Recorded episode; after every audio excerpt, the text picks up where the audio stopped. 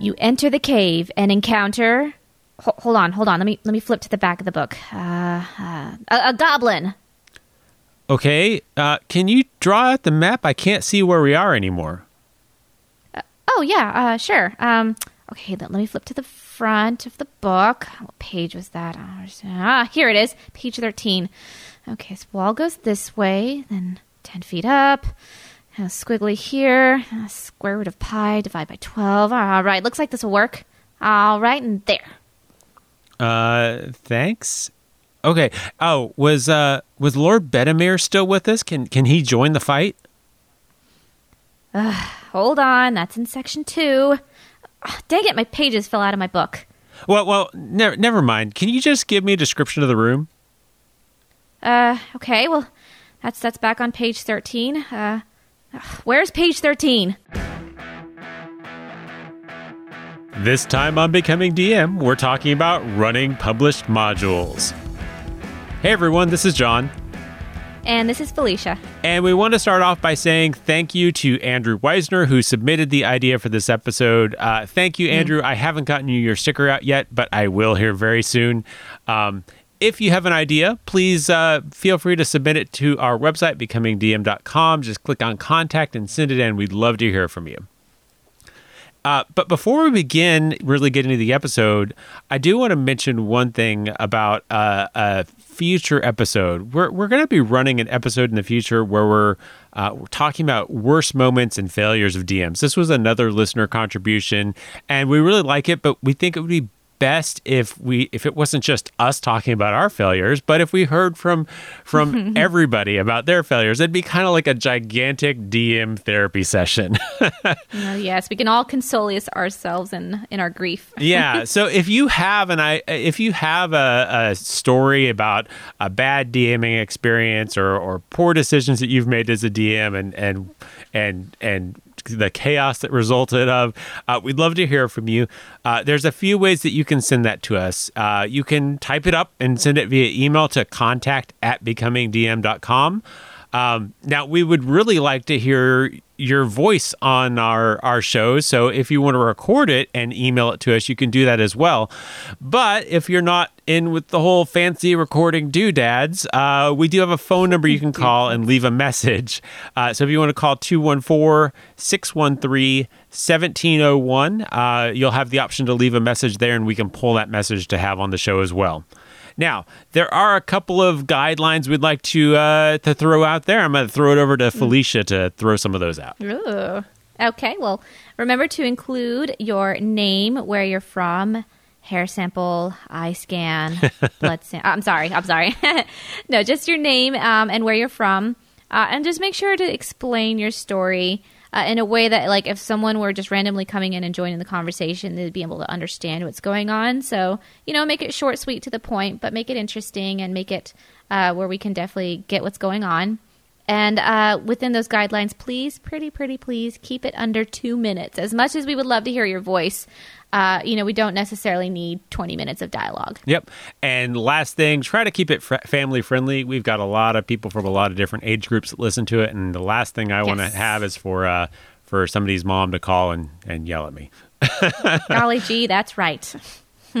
All right, so let's go ahead and get into talking about the episode. And and I like this idea from Andrew because I feel like a lot of new DMs um, choose to run modules, which is a, a great way to get into the game. Um, But it's really difficult to understand where to start. You've got this book that I mean, I'm looking at at the starter set book, and it's like sixty some odd pages, and there's all sorts of formatting and weird stuff. So I think it's a good place to talk about where to where to start there. Yeah. Um, it also comes with its own little rule book as well, which was one thing I appreciated when I was first running a published campaign because I, I of course, I had a copy of the player's handbook, but that's a much bigger book with many, many more pages. And so it was nice to have like an abbreviated version of the rule book that directly applied to the campaign I was running. So that was nice. Yep. So, with this episode, we're going to try and give you shortcuts and suggestions to make that game move a little bit smoother. Uh, we're going to kind of talk through how we approach modules and what things we try to do before the game even runs, and then some things that we try to to do to make it make it just run better when we're in the session. Um, Yes, and and for the sake of this particular episode, we're using the Lost Mines of Phandelver as our example as we go throughout this episode. Yep, yep. Uh, we're doing that because we feel like a lot of DMs either have that or start on that. Uh, but by no means does it does this advice apply only to that module. If you're running Pathfinder, the the stuff we're talking about here will apply to the modules and adventure paths and stuff like that that are in Pathfinder as well. So don't feel like you're being left out just because we're using that as an example. Feeling left out. Hey, you know. no, no, you know, people out there like Pathfinder too. It's totally fine. It's cool. Whatever. Yeah. So um, the first place we should really talk about is deciding on a module. I know we've talked. We're talking about Lost Mines in this one, but when you're talking about running a module, the first thing you do have to do is decide what module you're going to run. Oh yeah, I mean, there's there's a plethora of uh, pre-made campaigns out there for you to choose from, and you know, for me, the Lost Mines of Phandelver just made sense, just because it came highly recommended as a good first, you know, pre-made campaign for uh, up and coming DMs such as myself. Yep. Uh, but when you're thinking about it, I mean, think about the the type of game you want to play as well as your players. So if you've got a bunch of new players and and you're looking to get started running games, then that's why that's why so many people do the starter set in Lost Mines. But if you're wanting to do something like uh, a little bit more gritty, a little bit more dark, there are there are adventures out there for that. If you're looking for something a little bit lighter, there's things out there for that. So just take into mind what what you want to do, what your players want to play when you're when you're choosing that. Uh, and also like a big thing about that too when it comes to your players is the level of your yeah. actual players. Because when i first started lost mines of phandelver i wasn't just a new dm all my players were relatively new players. Um, or their characters were brand new and so everyone was essentially starting from the ground up. So it made sense. And the adventures within that campaign you know appropriately applied to that level. Um, and then with it, within uh, systems like Pathfinder, you you can buy adventure paths, which take you basically from level one all the way up to level twenty, um, with this gigantic chunk of story and adventuring. Um, so if if that's what you're looking for, that's a that's a direction you can go as well. Mm-hmm. And it's also good because a lot of these pre-made campaigns, you know, they, it's not just for like one particular level. I mean, and I'm speaking from experience as a D&D um, DM, but you know, it can go, it can accommodate a range of levels. Like it allows, like similar to Pathfinder, it allows your players to um, level up, if you will. Um, you know, through experience and adventures, they can slowly get um, to higher levels. So at the beginning of the campaign, they started, and at the end, they end up at a different level. And I think even in some of them, it'll tell, oh, by the end of this adventure, your players would have gotten to level four or whatever. Right. Um, so it kind of gives you a good idea of like what to expect from a campaign if you were actually starting from the ground up, at least from you know Dungeons and Dragons. I, I'm not actually sure how the logistics of adventure paths work in Pathfinder. Well, adventure paths you're you're basically starting at level one for a lot of them, Mm-hmm. and and you and the the adventure path is basically built to run you through all twenty levels. So Mm-hmm. That may sound really exciting, like wow, this is a great way to get to level twenty, but at the same time, I I would I would give a word of caution, uh, especially if you're you're playing with a brand new group of people. You don't Mm. know that these people are going to work out. You don't know that that these people are going to stay on. Uh, you don't know Yeah. whether the, or not the the adventure is going to just fall apart in two sessions, and you have this partially played adventure path that uh, that maybe some people want to want to start a new game, uh, but it can it can kind of sour your your opinion on that that adventure path, or or you may just not want to run it again uh, because you spent so much time on it on the first time and it fell apart. For sure. Yeah. I think, you know, even though it's like, yeah, you would like to build it out in the long run of things, it's always important to like still appropriately keep an eye on like the short term, the short term goals. Cause yeah, you're right. Like I've had at least several people in my group that came and they went and I started my campaigns in one way and then they went into a different direction. And so, you know, for me, I, I'm not even like I don't even concretely build out towards a really, really long term goal. I just kind of let my campaigns run naturally as my players level up. Um, because like I, you're right. I don't like for me. I don't necessarily know if we're going to continue this particular campaign with these particular players for the long run. It could be just hey, a few more sessions, and then we want to start something new. Yep. And, and so that kind of really dovetails into the next thing to talk about is is to turn to Hmm. to think about the length of time that you're going to reasonably run your game. Uh, and everybody has has the ideal. It's it's it's never going to stop. It's always going to be running. Everything is going to be perfect.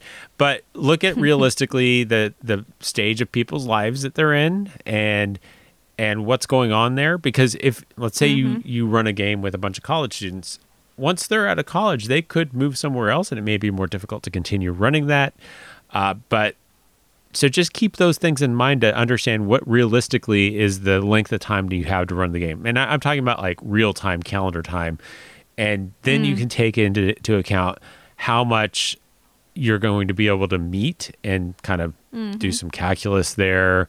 Um, square root of pi calculus. all that stuff to figure figure out how much you can really get through with with what time you have left with your with your group No, that makes absolute sense. And like my sessions, I mean, especially now, like it's, you know, we're, we usually do like a once a month kind of gathering. So uh, we plan for that, you know, knowing that our sessions, because they're only once a month, that they're going to be rather long sessions. And we kind of plan that and work around it.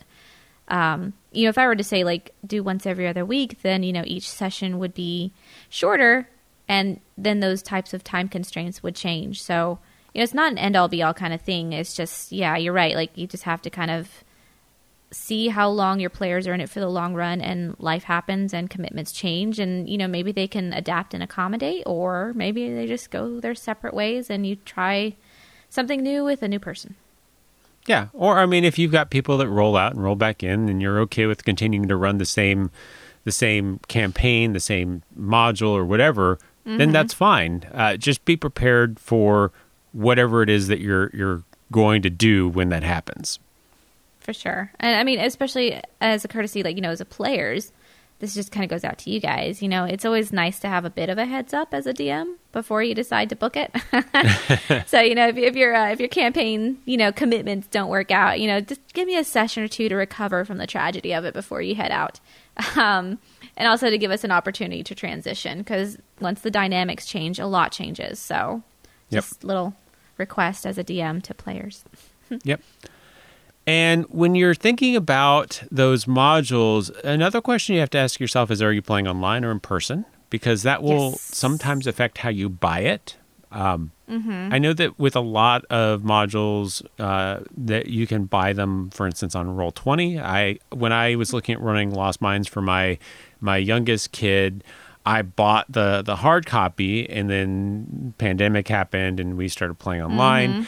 And I bought I bought a copy of it on Roll Twenty as well because it comes bundled with with maps and it comes with uh, characters pre-built if you're going to use the pre-built characters, and it comes with little tokens for everybody, which was it's kind of handy.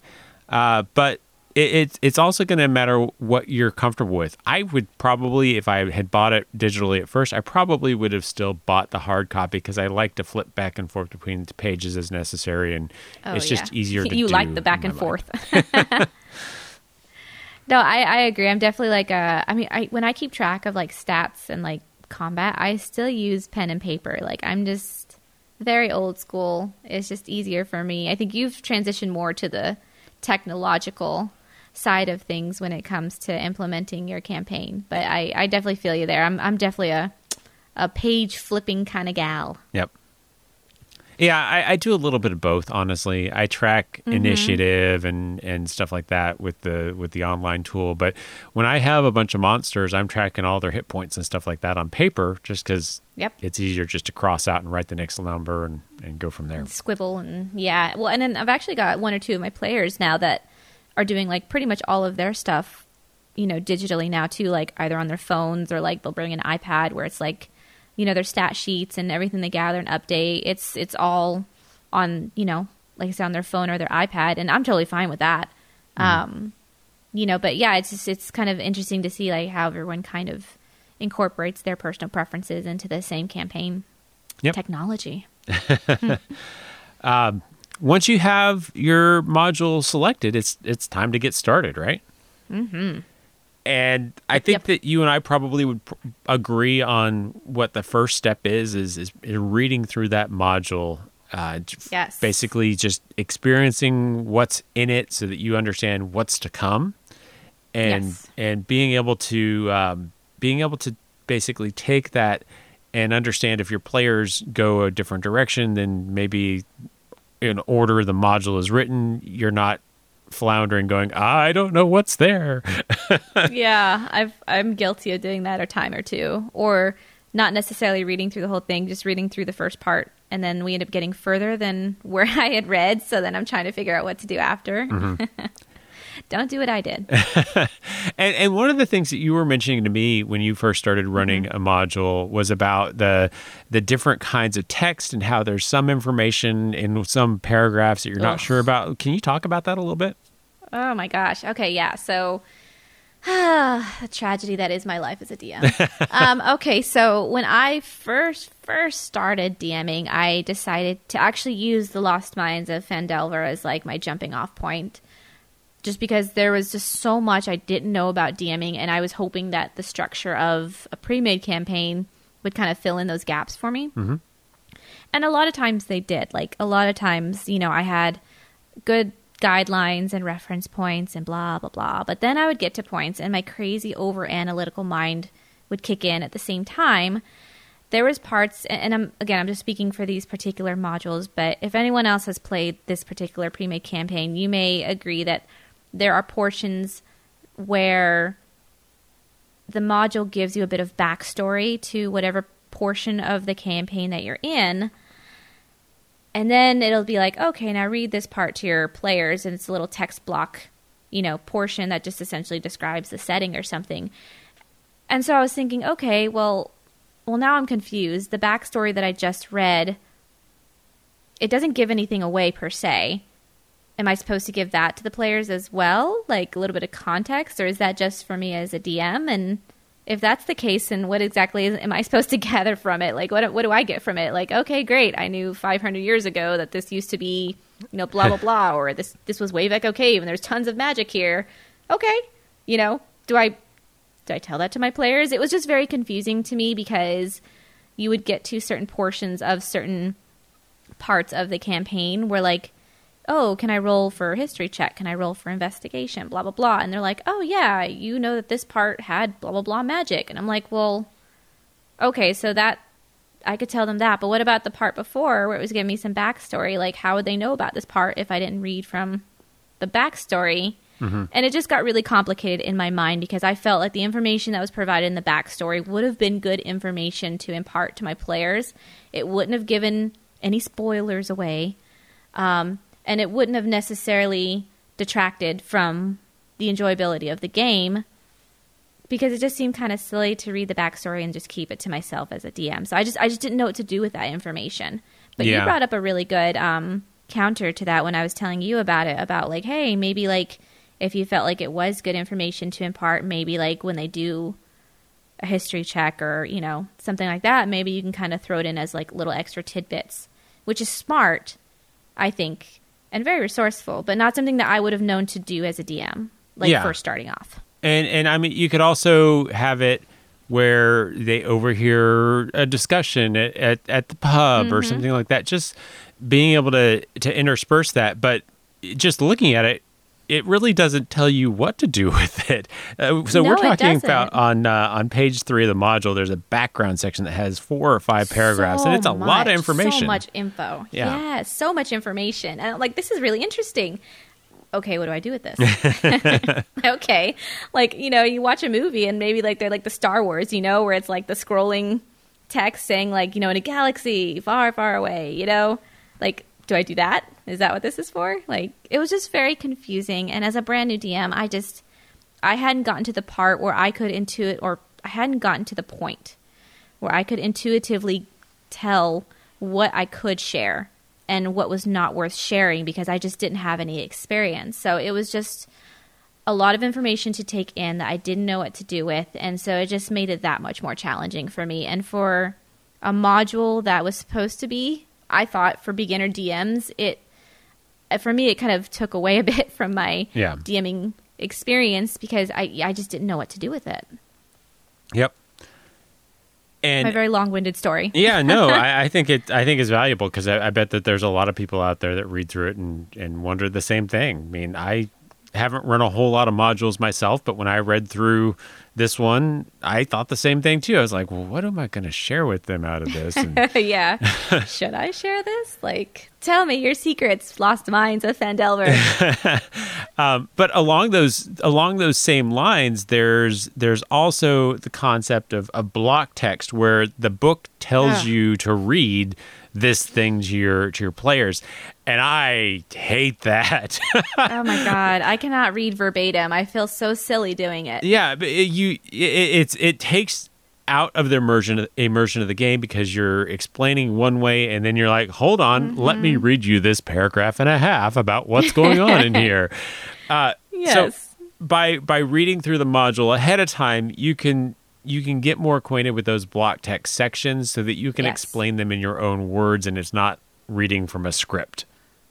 Yes, and, and it's not to say that like it's not well written. That's that's definitely not the case. It's just if you're not prepared for it, it can be very jolting, and then it does it takes it away because you feel very awkward. And it feels very, I guess, artificial when it comes to like storytelling and you know when I like to give descriptions, I like to kind of give them in my own way. Um, usually, you know, with humor. um, but yeah, if if I don't read that stuff ahead of time, I'm not going to be able to know how I'm going to tweak it or how I'm going to change it if I want to or how I want to convey that same information. Um, so yeah, read read ahead. yeah, j- just to reinforce, it's not badly written. It's just not written the way that you would probably say it if you were if you were going to read it.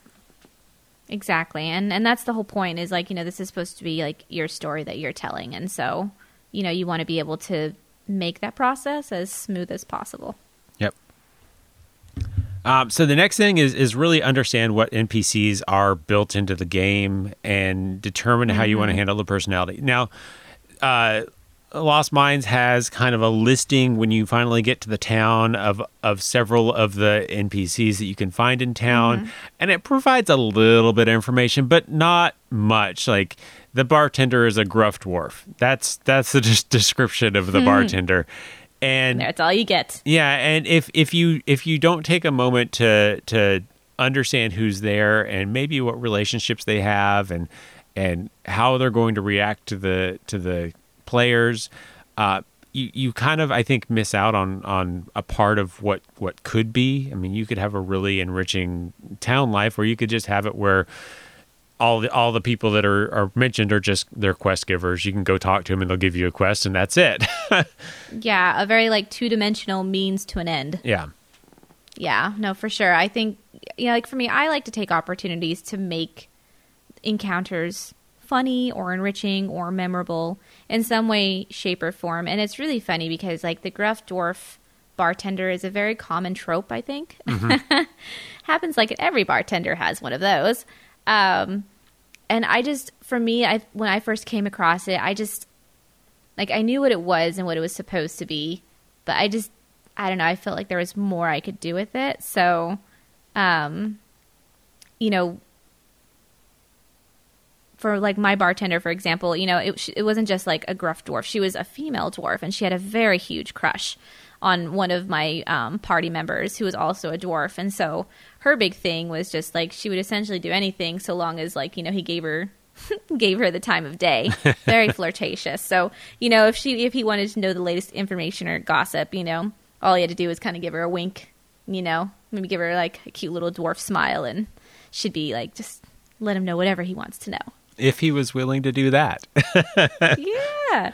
But which was really funny because then the other character in my party, he countered it because he was like, "Well, I don't like short chicks. I like tall chicks." So so it was really funny because he was very reluctant to like encourage her in any way shape or form because he wasn't attracted to her, but then there were times where it was like he was kind of forced to. Like Yep. and it, those moments were really funny because you know we were all just acting that part, you know, and and that was so much more fun than yeah, like your than just, just dealing with the gruff dwarf who had some quests. Yeah, exactly. And it gave them a chance to like be part of the the fun, the joke, you know, to be part of that humorous, you know, aspect. And So yeah, I thought that was a little more fun. Yep. And also on the subject of NPCs, you you also need to understand what NPCs you might want to have in there that aren't written into the module. So we talked about there's a bartender in Lost Mines, but maybe there's not. Or maybe they go to a different bar because they like the way that it smells better or whatever. it smells better. Uh, but having having something planned out for that, or maybe when they come into town, there's this adventurer fanboy. I, I like the concept Oh of this gosh. adventurer fanboy. It's like, oh, your adventure's cool. Hey, can I see your sword? Is it sharp? Do you just like That's going cute. a little overboard with it? you can have your very own personalized stalker. Exactly. And it's not something that would necessarily follow them out of town into combat, but while they're in town, it may ruin their plans to be maybe sneaky and oh, are you are Yeah. you sneaking? Are you going to break into that place? So silly. Like, hey guys, what are you doing? yep. No, those are funny little additions, and actually, it's one that I had never really thought of to like throw in there. Uh, so yeah, if, if uh, next time we do a campaign, I think I might have to try that one out. And, and really, those are just examples. They could really be anything that makes sense for your campaign. So, if you like to have a certain type of NPC that inter- interacts with the with the the characters, you can build that in there. It, the The book is not the end all be all. You can add stuff to it as much as you'd like. Yeah, and I mean, and at any rate, the the book is rather brief in its descriptions. Um, of said characters, you know, I think it does keep it as simplistic as possible, and again, it just kind of caters to those common tropes. Um, so, you know, yeah, you can you can build that backstory. You can um, make their characters more robust, especially if you plan on ever incorporating what you're currently doing in a pre-med campaign into something further down the line. Yep. And I, I think that this is something that's not really ever mentioned in any of the any of the modules. Uh, Lost Mines has like a little bit of a tenuous grasp on it, but understand what the motivations of the characters are, why they might be motivated to go down this path, other than just like, hey, this is what we're playing, guys. There's treasure at the end. Yeah, and, and for a lot of new players, treasure may be the simple thing, but Yep. for people that have played for a while, they may just feel like, yeah, treasure, whatever. Uh, Blah blah. and and for those more more expensive, experienced players, you, you may have to work a little bit more to find uh, the relation, find a, a way to hook them in. And you had a you had uh, with with one of your your players had a way to hook them in to one of the characters that's defined in the in the module. I'm thinking of Gu- Yeah. Gundren and Renee. Yeah, and so my husband Renee, like it, it actually, it's really funny. I can't really take full credit for this particular idea because that it, it was really Renee that kind of spun that up.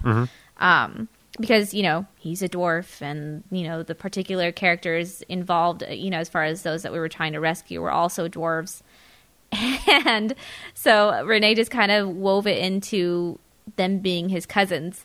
And so, you know, it was just sort of like family honor, and these are my cousins, and you know, I'm I'm here looking for them, uh, and it became this whole thing um, involving like you know family relations, and we just kind of built on that, and that worked out really well, obviously for me because, like you were saying, you know, we're we're involving something more motivating than just gold or you know materialistic things. It was hey, there's like a family dynamic here uh, that we could build upon, and then of course it spun into profit anyways because he was like well i'm a family member so whatever they get for profits i'm going to get too because we're related so i guess in the end it really was about gold wasn't it Well, and and the thing that I liked about that is I think Renee did a really good job of using that that tie that that character relationship to the NPC mm-hmm. to to to inform his character's decisions, and I, I think he did a great Yeah. job with that. Where there was a choice to do a couple of things, and it was like, no, we got to go this way because we got to save my cousin. Yeah, exactly. Uh, definitely where it was like, especially in moments where I think the group was somewhat indecisive. And I think that really worked in his favor. He was like, well, y'all do what you want. I'm going to go save my cousin. And then they kind of just all followed suit. Yep. Because, you know, if it really meant nothing to anyone else in the end, then, you know, that motivating factor at least helped them to make a decision to move forward in the game. So, Yeah, because gold will motivate most people, but you're you're chasing gold at that point. So maybe the main storyline doesn't seem as lucrative as this side quest. So I'm just going to mm-hmm. focus on this side quest now, guys. We'll we'll let this guy get tortured. I don't really care because the gold's over here. Um, yeah, and you know it's really funny in our campaigns. Renee so rarely goes for the things that seem like they would be good decisions or that would make the most profit. I think Renee just sees like the most opportunities where he can create chaos in the group. so, you know, that's just how he does it. Yeah, but for I, I think having something else other than that gold to tie your your characters to the story is really helpful Mm-hmm. because so they're not just chasing gold. Yeah, no, for sure. I, I definitely agree.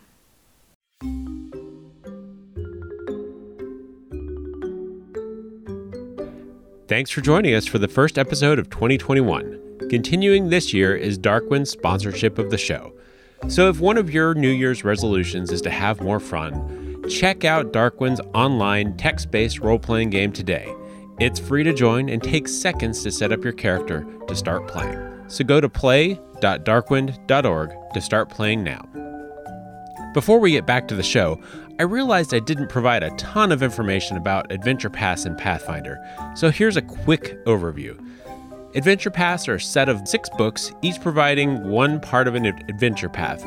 The parts have a connected theme and story and come together to make a campaign. Uh, they typically start at first level, and a party can follow the path and level up to the high teens or even level 20.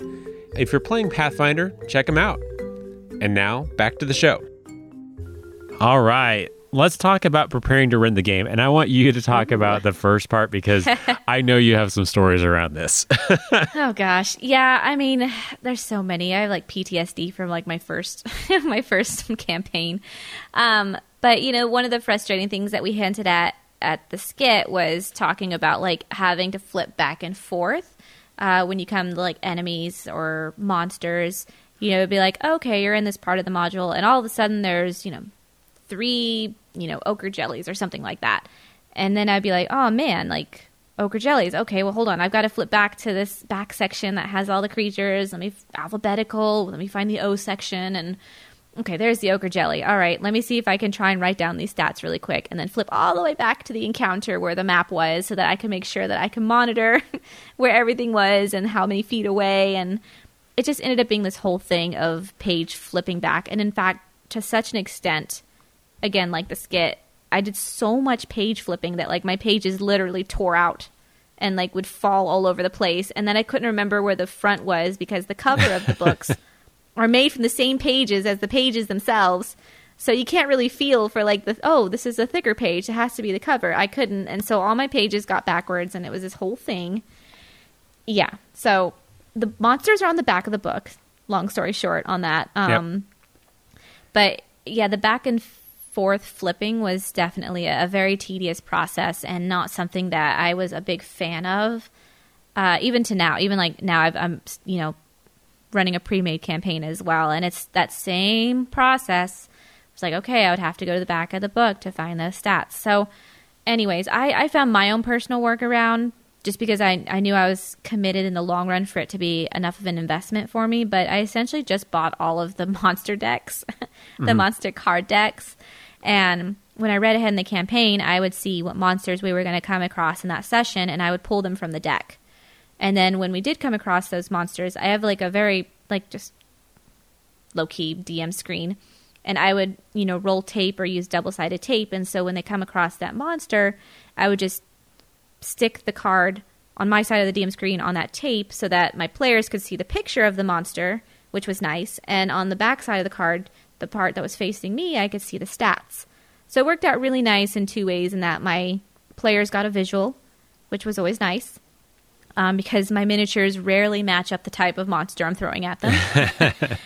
and um, and then the part that I needed, which was the stats, was right there in front of me, and I didn't have to keep flipping um, back and forth in the book. So that was my personal workaround. But I will say that the decks don't come cheap. So, um, you know, it's just one of those things where if you find yourself doing that, then um, it might be a worthy investment if if um, you find that that particular workaround does work for you. Because I also do it in the campaigns that I make myself. So it's not just for the pre-made campaigns. Yep.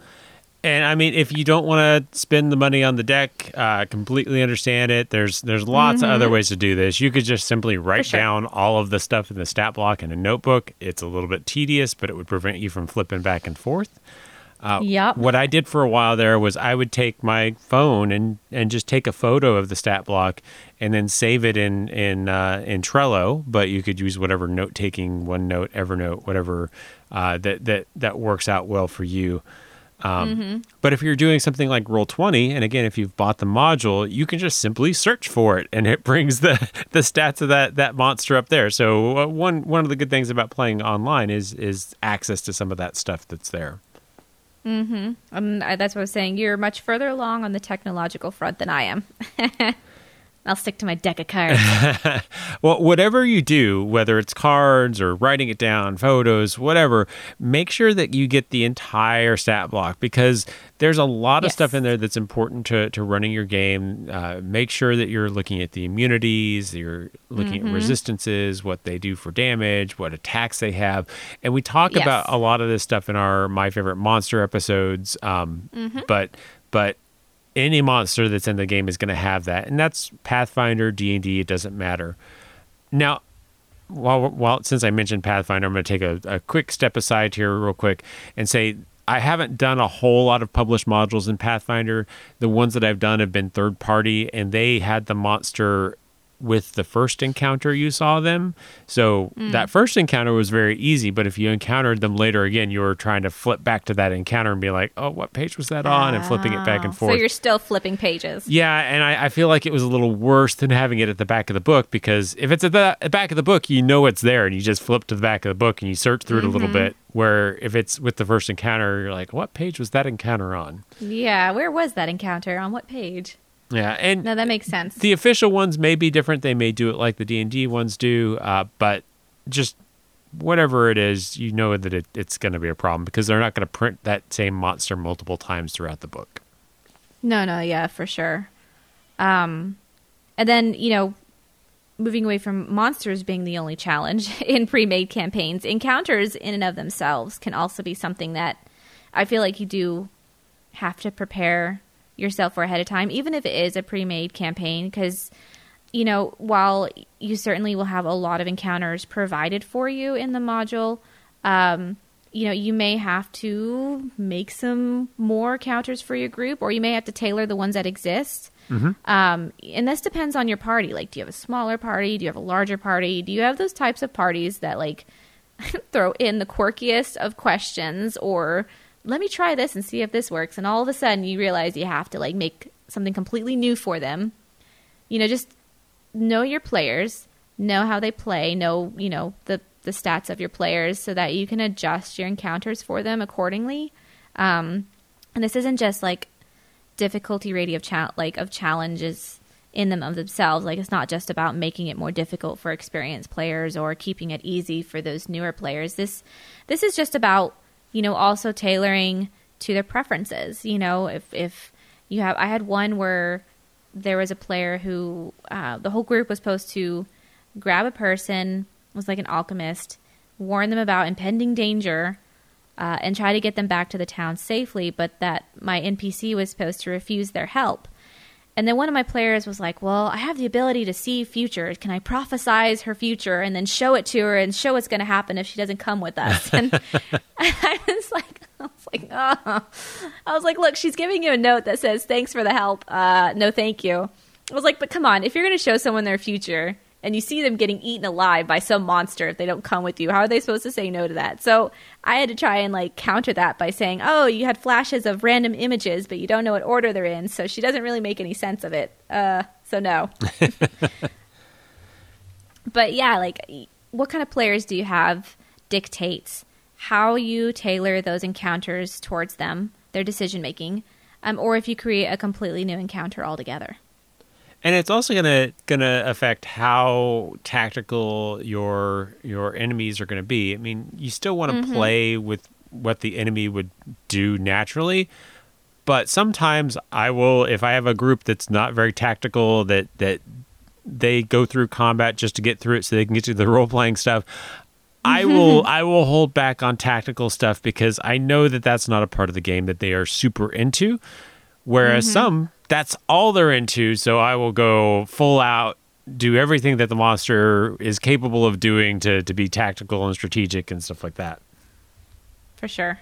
that yeah, definitely like decide like what kind of players they are in that sense, and then uh, adjust accordingly. So, Yep. um, yeah, And also with with your encounters, the other thing that you really need to make sure you do is to review and write down any sort of unique mechanics for that encounter. So, um, going back to Lost Mines on page eight, when they when they enter the players into the Cragmaw hideout, there's this nook with these wolves that are chained up. And there's several things there mechanic wise, like somebody can use an animal handling check to calm them down. Uh, if you taunt them, then they can make a, a strength check to see if they can free themselves. And if they roll this, they get to do this. And so there's there's and and that's a small small encounter. There's I think three or four wolves there. So the bigger the encounter is, the more chances there are for something like that to to kind of throw you for a loop if you're not prepared for it. So really make sure that you're familiar with what all those mechanics are. Some of the mechanics may mm-hmm. be simple as that, where the wolves are chained up. How do you deal with them? Some of them may be how the terrain works. Uh, this is a this is a slope that if you go down, you will slide, and you have to make a roll to stay on your feet. Or this is a cliff that you can try to climb up. Uh, Things like that. Yeah, and it's actually interesting you were mentioning the wolves. I um, was playing another pre-made campaign where uh, there was a monster that my players were supposed to or were coming across, and you know, first thing was like, all right, you know, we're gonna fight it and go into combat, and you know, they end up killing it. And then I find out after that, after the encounter, there's a little subset that was like, oh, you could have talked with the creature and you know bribed it with some meat, and it would have just flown away. and I'm like, it's gonna tell me this afterwards, you know. and I was like, why? Why couldn't it said this beforehand? You know, like this is what you encounter. You can fight it, or you can, you know, Yep. try to try to reason with it. And you know, at this point now, it's for me, it's like okay, any any te- like creature with a, a decent level of intelligence and not completely chaotic evil, there's probably some chance of trying to, you know, communicate with it. And sometimes that works in our favor, and sometimes it doesn't. But you know, some definitely aren't. You know, there's not really much bartering with an ochre jelly. Um, some creatures have a good intelligence and that was one frustrating part in that particular module where it wasn't until after the fact that i even knew that that was an option. Um or there's sometimes where it's like hey it is an intelligent creature and you try to speak with it but that was one thing i think in i think actually was in lost mines of Phandelver. It was a group that you guys were with and one of my players who was dragonborn wanted to try and speak with the dragon to try and convince it to leave them alone. But the module didn't provide any guidance on that. So I was like, I don't know. What is the dynamic between dragonborn and dragons? Like, is is that a thing they can do, or is it sort of like, ugh, dragonborn? You're not even full blooded dragons. Like, no, I'm, yeah, you're scoffing at you. And so that's the route I ended up going with, anyways, just because it seemed funnier. Yep. Um, but yeah, like you know, the, there's definitely one thing to like keep in mind with pre-made campaigns. You know, it's not all comprehensive. So when you come across situations like you were saying, where there's this group of wolves, it definitely, especially if you're reading ahead of time, kind of contemplate on you know perhaps the most like what's the word the most uh not common but you know those scenarios that are most likely to come up that your players may present to you so that at least when you're in that moment you're not necessarily stuck like a deer in headlights Yep. Yep. so yep you know So next thing you probably need to do is look at making your maps. Uh, a lot of the Oh, modules, actually, I don't know that I've ever seen a module that doesn't necessarily come with maps included, yes but those maps are in your book. So yes very tiny little like two inch by two inch no that's not no, i'll be fair six inch by eight inch or something Yeah, but it needs to be a lot bigger for your players just to fit Oh, their yeah. tokens on stuff like that. Um, but if you've bought your your your uh, your module via something like Roll Twenty, those maps are going to be made. So yay! Uh, but if you don't have copies of the digital maps, you do need to you do need to look at building them using whatever method you're going to use. So whether that's dungeon tiles like like Felicia uses, or Ooh. or making your own digital maps like I do with Arkenforge, you get Mm-hmm. the cool Fog of War stuff, or whether you're just going to draw on a, a whiteboard with a grid on it. Um, however, you're going to do it, just plan ahead with far enough time so that uh, you're not uh, in the middle of a campaign saying, "Hold on, guys, let me test out my artistic skills." so you know it's really funny that you say that because i had a really bad habit of like reading through everything and then kind of drawing in the moment what i needed um, only because like usually like the the grid map that i have in order to make it to scale for my players to actually play on it requires like the majority of one side of my grid map. So I'm constantly flipping back and forth, but that really only means that I can build two sections out at a time. And then I have to erase them, and then I have to build two, like, you know, draw out two more with my dry erase markers. So I hadn't gotten to the point where I was like, well, maybe I should buy more than one, like, grid map so that I can draw more ahead of time. Um, just because I am not building dungeon tiles for those maps. Like, those maps are crazy comprehensive huge with all these twists and turns. I I don't got time for that. But I will say that I am part of a face uh, Facebook group of um, you know crafters, and I have seen some people who have literally built out the entire like Cragmaw castle, like the whole thing. It's this 3D, you know, huge like gigantic scene. You know, all of the pathways and everything, and not like tiles, but actually built it out um, like the whole scenery. Hmm. Very impressive. I'm sure it must have taken them a long time to do. I I don't have that kind of skill set. So I, I don't up, have that kind know, of space. pre- let's be honest. right? Yeah, because then I'm like, what do you do with it after? Like, where do you put it? Um, but I I have realized that for the sake of pre-made campaigns, it's just easier for me to draw it, uh, dry erase board, not dry erase board, but you know, on a grid map with dry erase markers. Um, and then for my own pre-made campaigns, I'll I'll use dungeon tiles because I like being creative in that respect. But I have found myself, admittedly, leaning towards the more digital route when it comes to pre-made campaigns. Um, I have, being the cheap person that I am, gone on Google and just literally typed in like Cragmaw Castle map, and boom, there it is. So, uh, and I had that provided on my TV, and I would just try to zoom in as much as possible so that the players saw as little of the rest of the map as possible. But I think I re- really like to play with the, like you were saying, the fog of war, um, or the parts that kind of let you cover up the rest of the map, and then you can kind of reveal it as the players go along. Uh, that seems like it would be a really nice way to incorporate into gameplay. So I might, I might actually try that next time. Yep. Um, so when you're when you're thinking about maps, don't don't draw out every single map in the beginning. You uh, don't have to. I promise. You don't have to. uh, but but you do make sure that you plan far enough ahead that, that you have Mm. what you think are two sessions worth because inevitably what you think are two sessions worth will sometimes end up being one session worth. Sometimes it'll end up being four sessions worth. It just depends on Yeah, the group of sure. players.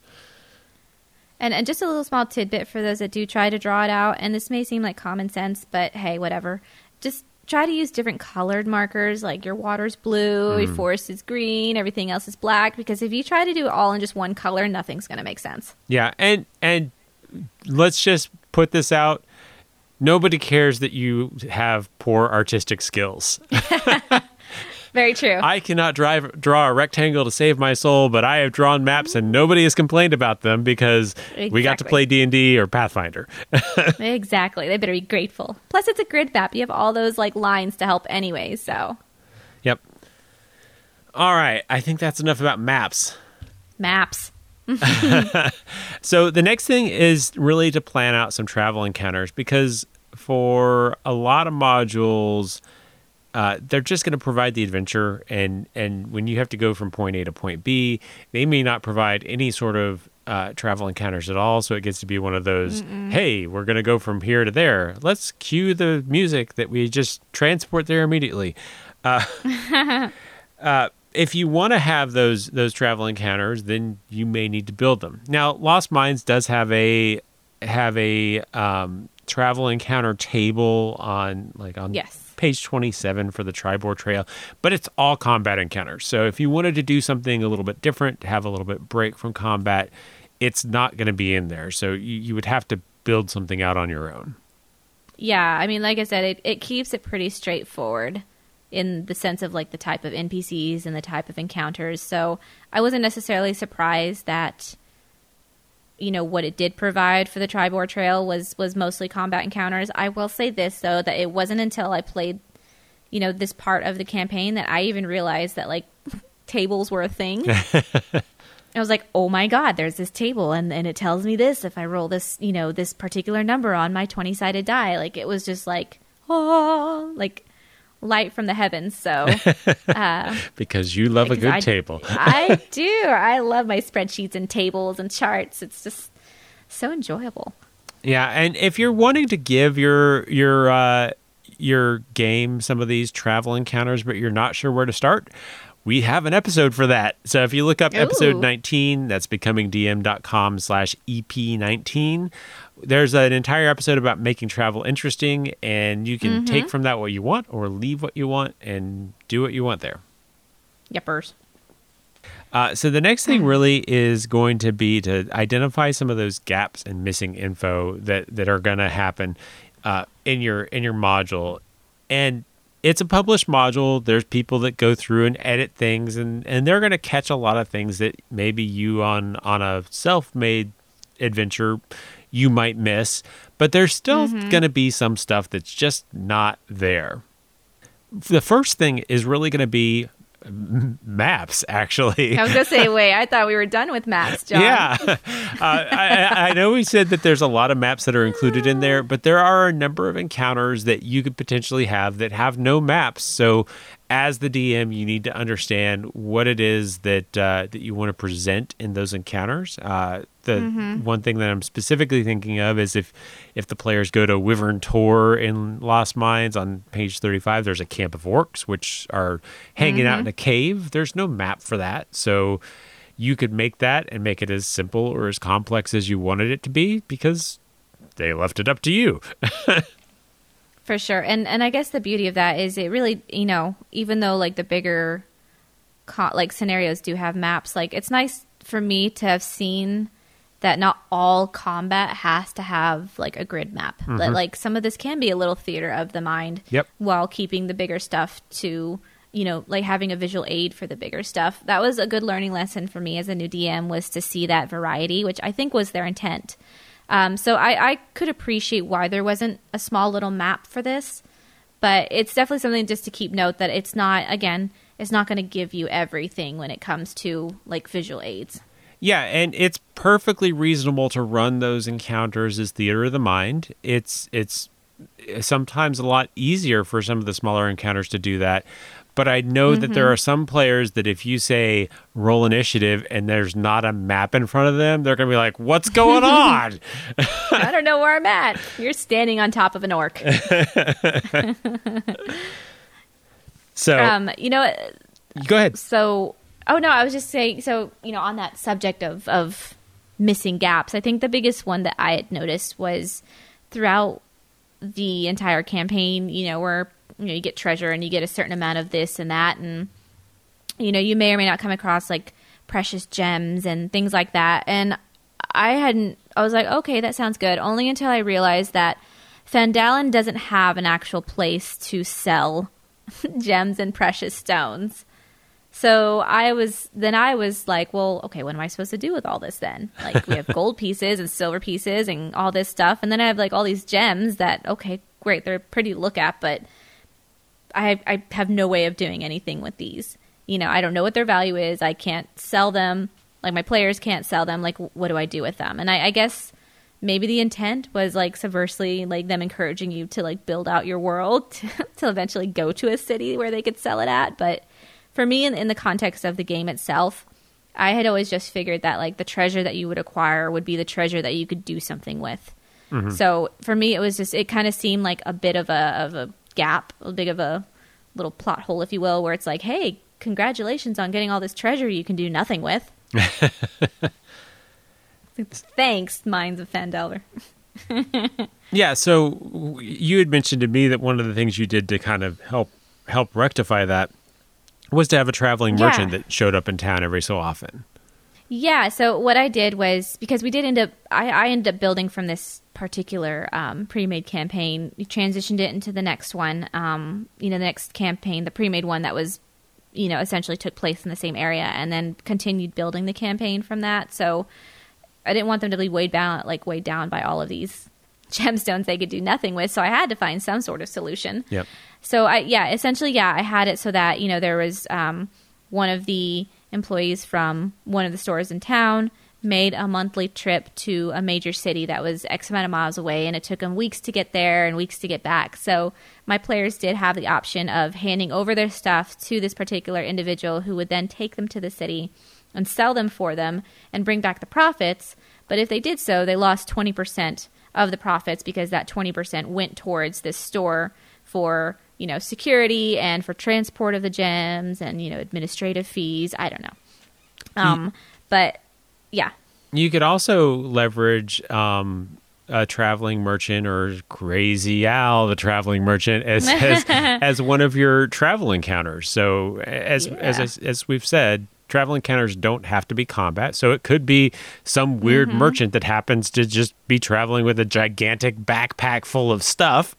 yeah like was it resident evil 4 where he's like what you buying Yep. what you selling um yeah absolutely Also, on that missing information front, I feel like some of the side quests are a little bit light on information to start with.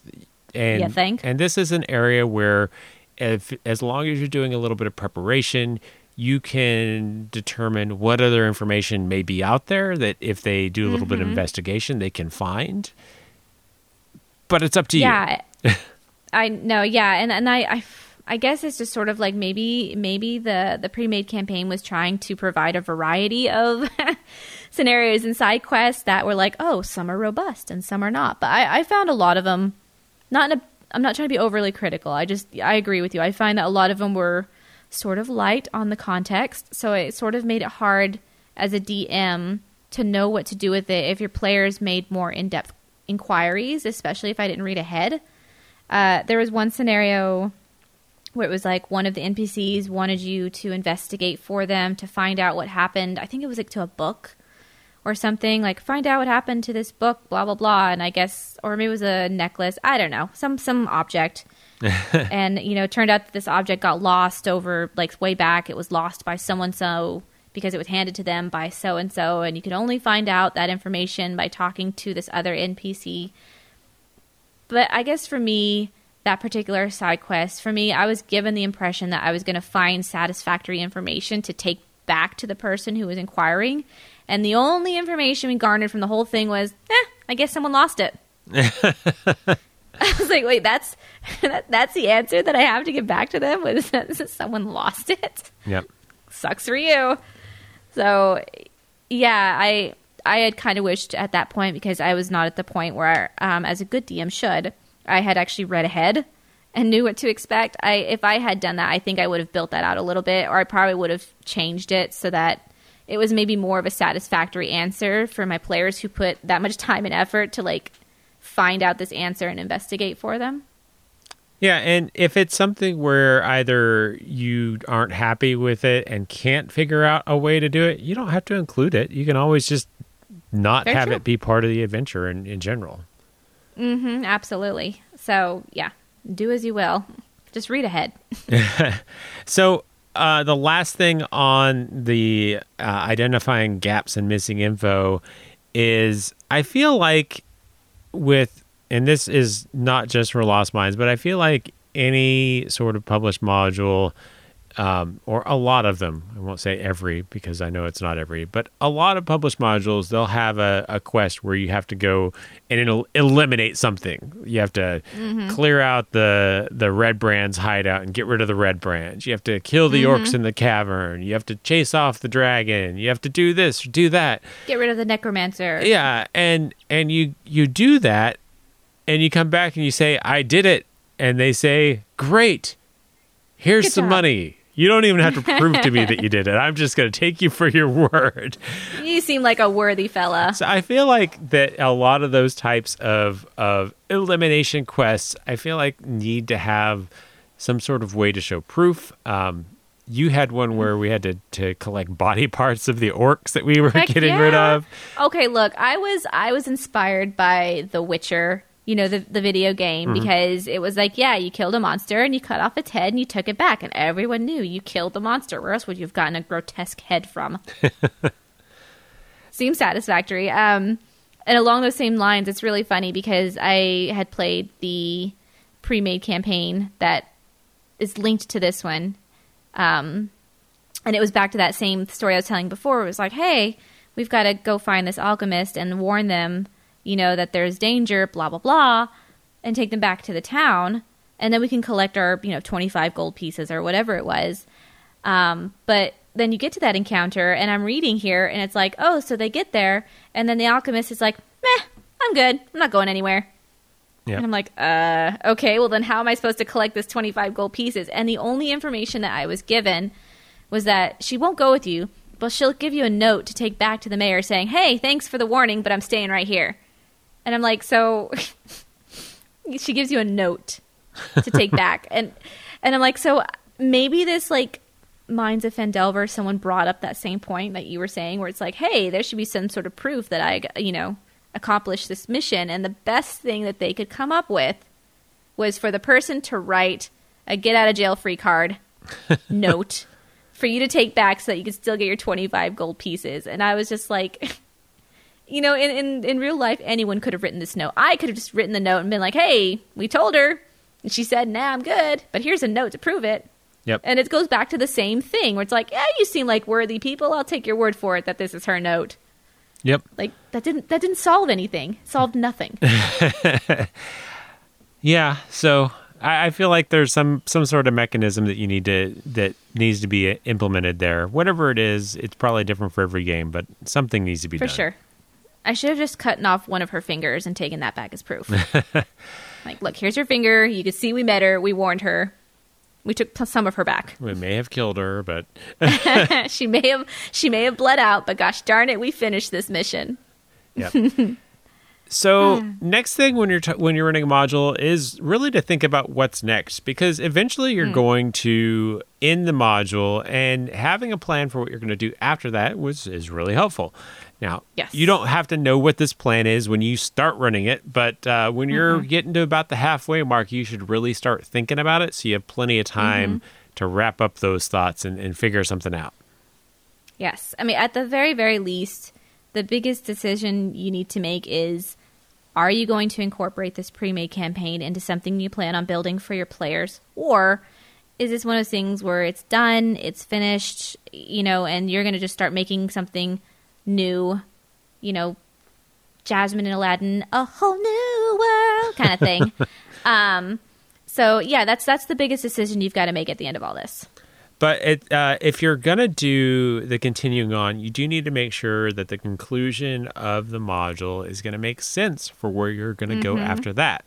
So Yes, exactly. Lost Mines has the party. If they help out and they find Wave, Wave, Wave Echo Cave and everything's hunky dory, uh, they get a ten percent share in the mine. But Yep. never really says what the mine is going to generate. So is it ten percent of ten Yes. gold? Woohoo! Woo, yeah. All right. Don't spend it all in one place. But what does that 10% mean to your players? Does it make them Yes. wealthy? And, and how is that going to affect a game moving forward? Um, Mm-hmm. If you need them to be poor, you, I guess you could always say that, well, they tried to mine the mine, but there really wasn't anything in there. and then there was a cave in, and then that's it. Or the end. No, you know, I've actually been very fortunate in that I've sort of dodged this bullet up to this point. That's made me sound like a bad DM, but um, because they haven't asked about it. they've kind of like hinted here and there, and I'm like, oh golly, what's that? Oh, it's an owlbear, you know. um, just sort of avoiding that because you're right. It doesn't. It mentions nothing about that. That's a very big loose end that is not tied up. And uh, when I played the other pre-made campaign, again, that's linked to that same area with the same, you know, characters and same town and everything. There's still no mention. there's still no mention of uh, anything talking about what those profits might be. So yeah, it it definitely leaves it very open, and I I didn't know what to do with it, so I've just sort of been avoiding it ever since. it takes a very long time to make profit. really long, you know, at least five years. Of course, I know that at least one of your players will listen to the show, so I, am sorry if he if he asks yeah, about this now. I know. Oh, I've screwed myself over. I've really got to think about it before we start our next one. Uh, but if you are going to continue on, you you need to think about are are you going to homebrew the next section or are you going to run another module? Uh, so with mm-hmm. with uh, Lost Mines, there is Dragons of Ice Icespire Peak, which takes place in the same spot, and it's kind of a natural transition. Yep. But there are also a number of other modules that are in Forgotten Realms that you could very easily uh, mm-hmm. kind of meld in with with that. Yes. Um, or you could make it crazy complicated like I did, made it way harder on myself by playing the pre made modules and then for one session doing a random side quest that I made as a homebrew and then coming back to the campaign and then straying away from it again for another homebrew and then coming back to the next module. So yeah, there's all sorts of stuff mixed in there. I don't even know what's mine anymore and what's the modules. It's all together now. yes. Oh my gosh. But if you're going to build your own world, the the thing that you need to understand is are you going to continue using those characters? I like the mm-hmm. idea because the players have all gotten used to it. As long as they're happy with yeah. their characters, I don't really see a mm-hmm. need to necessarily say, no, no character for you. Uh, yes. But if you're going to do that, you need to figure out where how how you're going to start that next campaign. I, I like to do mm-hmm. maybe a, a, long journey, a sea passage, or a caravan. Yeah. Random teleportation. Are, yeah, Dragon Ball Z instant transmission. Yeah, there's a number of ways to do it, and these are really great. I, I especially like the idea of long travels to another location mm-hmm. because I think one of the things that's very a very underestimated thing when it comes to making campaigns are those travel encounters. And something like this really allows you to like hone those DM skills when it, you know, in those types of um, situations. So if you're not sure what to do with travel encounters or how to make them better, this is the perfect opportunity to really take the bulls by the horn, if you will, and, and sort of see if you can improve upon that. Yep. And Just saying. And the last thing I'll kind of say on this is when you're deciding what's next, make sure to go back to what we talked about at the beginning and really keep in mind those things that we discussed uh, what the players like, mm-hmm. what the mm-hmm. theme is, the level supported, all that stuff is going to come into play again. So it's back something to basics. Yep, something you'll keep coming back to. It's almost like a, a rehashing of a an, what is it, a session zero, yep. if you will. Especially if you do decide to transition into home brewing. Um, those things that you definitely want to like touch base with your players and make sure it's something that they're going to continue to enjoy. Yeah, and it doesn't hurt to say, "Hey, what what did you like? What did you dislike about mm-hmm, this adventure?" Mm-hmm. to try and get get a better feeling for what direction to to go with it. Yep. Tis true. Well, I think that's all we had. I say that's all we had, but this is, I think, one of the longest episodes we've ever done. Um, yeah, I mean, all in one session for sure. We yeah. can break this up into two episodes or anything. so, uh, thank you for joining us. And if you're running a module, best of luck to you. Uh, mm-hmm. Use these tips and uh, and good luck. And, yes. And uh, until next time, stay, stay nerdy, nerdy friends. friends. Thanks for joining us again. As always, it really helps when you share the show with friends to help increase our listenership. Send them to our website, becomingdm.com, or Facebook. We are facebook.com slash becomingdm, and on Twitter, we're at becomingdm. Becoming DM is produced by John Welsh and Felicia Martinez. The show is edited by John Welsh. We'll be back in two weeks. See you then.